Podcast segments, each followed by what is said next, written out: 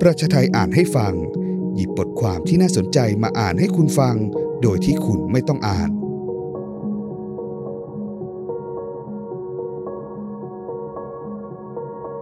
6 ตุลากับความรุนแรงที่ไม่เคยจางหายไปจากกรรมกร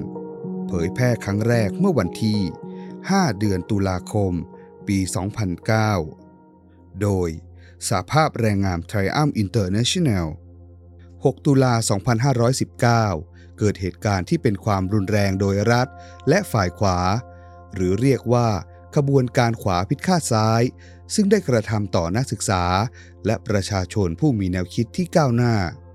จากการที่เจ้าหน้าที่รัฐ และกลุ่มที่รัฐให้การสนับสนุน ได้เข้าไปล้อมจับกลุ่ม และสังหารนักศึกษาและประชาชน ภายในบริเวณมหาวิทยาลัยธรรมศาสตร์ท่าพระจันทร์ ซึ่งกำลังชุมนุมประท้วง เพื่อขับไล่จอมพลถนอมกิติขจรออกนอกประเทศ ในเหตุการณ์นี้ตำรวจตะเวนชายแดนนำโดยค่ายนาเรศวรจากหัวหิน กลุ่มลูกเสือชาวบ้านตำรวจและกลุ่มคนที่ตั้งโดยงบกอรมน คือกลุ่มนวพล และกลุ่มกระทิงแดง ได้ใช้กำลังอย่างรุนแรงทำให้มีผู้บาดเจ็บ เสียชีวิต และสูญหายเป็นจำนวนมาก หากย้อนกลับไปถึงเหตุการณ์ 14 ตุลาคม 2516 ที่เป็นชัยชนะของฝ่ายประชาธิปไตย โดยการนำของนักศึกษาและประชาชน หลังจากนั้นถือเป็นช่วงที่กระบวนการก้าวหน้า ได้เติบโตขึ้นมาในสังคมไทย ทั้งกรรมกรและชาวนา กรรมกรนัดหยุดงานเพิ่มมากขึ้นกว่า 300 ครั้ง และในปีถัดมา กระแสการนัดหยุดงานก็พุ่งสูงขึ้น มากกว่า 700 ครั้ง ถึงขนาดสามารถกล่าวได้ว่า กระบวนการกรรมกรร้อยละ80 เคยนัดหยุดงานในช่วงเวลาดังกล่าวมาแล้วทั้งนั้น ปัญหาการนัดหยุดงานของกรรมกร เกิดจากสภาพความบีบคั้น แรงแค้นที่สะสมมานาน จนเกิดแรงระเบิดขึ้นในระยะดังกล่าว ผู้ใช้แรงงานเรียกร้องขอเพิ่มค่าจ้างและสวัสดิการ รวมทั้งหลักประกัน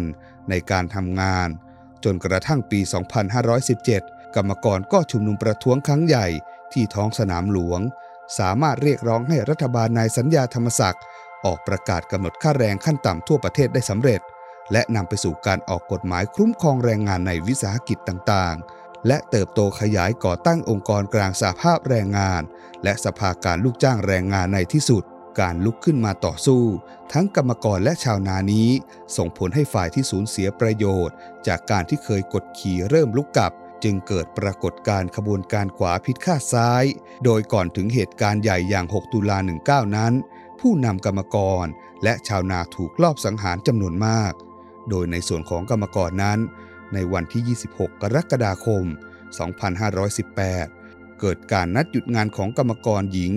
โรงงานกระเบื้องเคลือบ วัฒนาวีนิวไทม์อำเภอกระทุ่มแบน ฝ่ายนายจ้างใช้อันธพาลเข้าคุ้มครองโรงงาน เกิดการประทะกับฝ่ายกรรมกร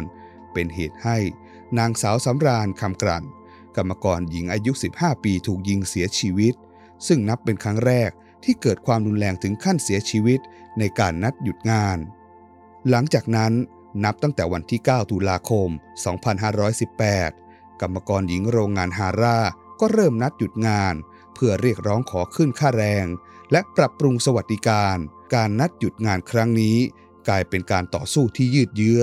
และดุเดือดที่สุด เพราะฝ่ายนายจ้างไม่ยอมเจรจา และยังมีคำสั่งไล่คนงานที่ประท้วงออกจากงาน การประท้วงดำเนินไปจนถึงวันที่ 19 ธันวา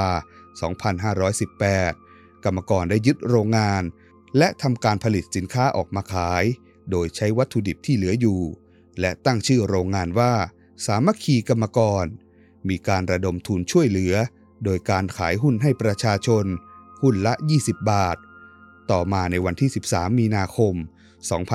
2519 ฝ่ายตำรวจได้บุกยึดโรงงานคืน จับนักศึกษาและกรรมกรหลายคนไปคุมขังไว้ในข้อหากฎหมายโรงงาน ความรุนแรงทวีเพิ่มมากขึ้น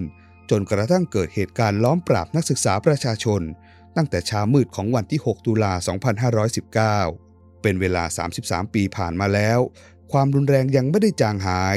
กรรมกรทั่วประเทศไทย และแรงงานข้ามชาติยังถูกกระทำโดยนายจ้างและรัฐ และนอกจากจะเป็นวันครบรอบ 33 ปี 6 ตุลา 2519 แล้ว ยังเป็นวันที่สาภาพแรงงานไทรอัมได้ชุมนุมครบ 99 วัน โดยตลอดเวลาของการชุมนุม นอกจากการเมินเฉยจากรัฐบาล ที่จะเข้ามาแก้ปัญหาการเลิกจ้างที่ไม่เป็นธรรมแล้ว การออกไปเคลื่อนไหวเพื่อเรียกร้องให้รัฐยุติการเพิกเฉย ก็ถูกโต้กลับ ด้วยความพยายามสลายการชุมนุมในวันที่ 27 สิงหาคม 2552 ที่บริเวณหน้ารัฐสภา ด้วยเครื่องทำลายประสาท พร้อมกับการออกหมายจับซ้ำเติมอีก และแน่นอนว่าความรุนแรงเหล่านี้ไม่ได้เกิดขึ้นกับกรรมกรไทรอัมเพียงที่เดียว อย่าลืมกดไลค์ กดแชร์ กด Subscribe แล้วคุณจะไม่พลาดทุกข่าวสารจากประชาไทย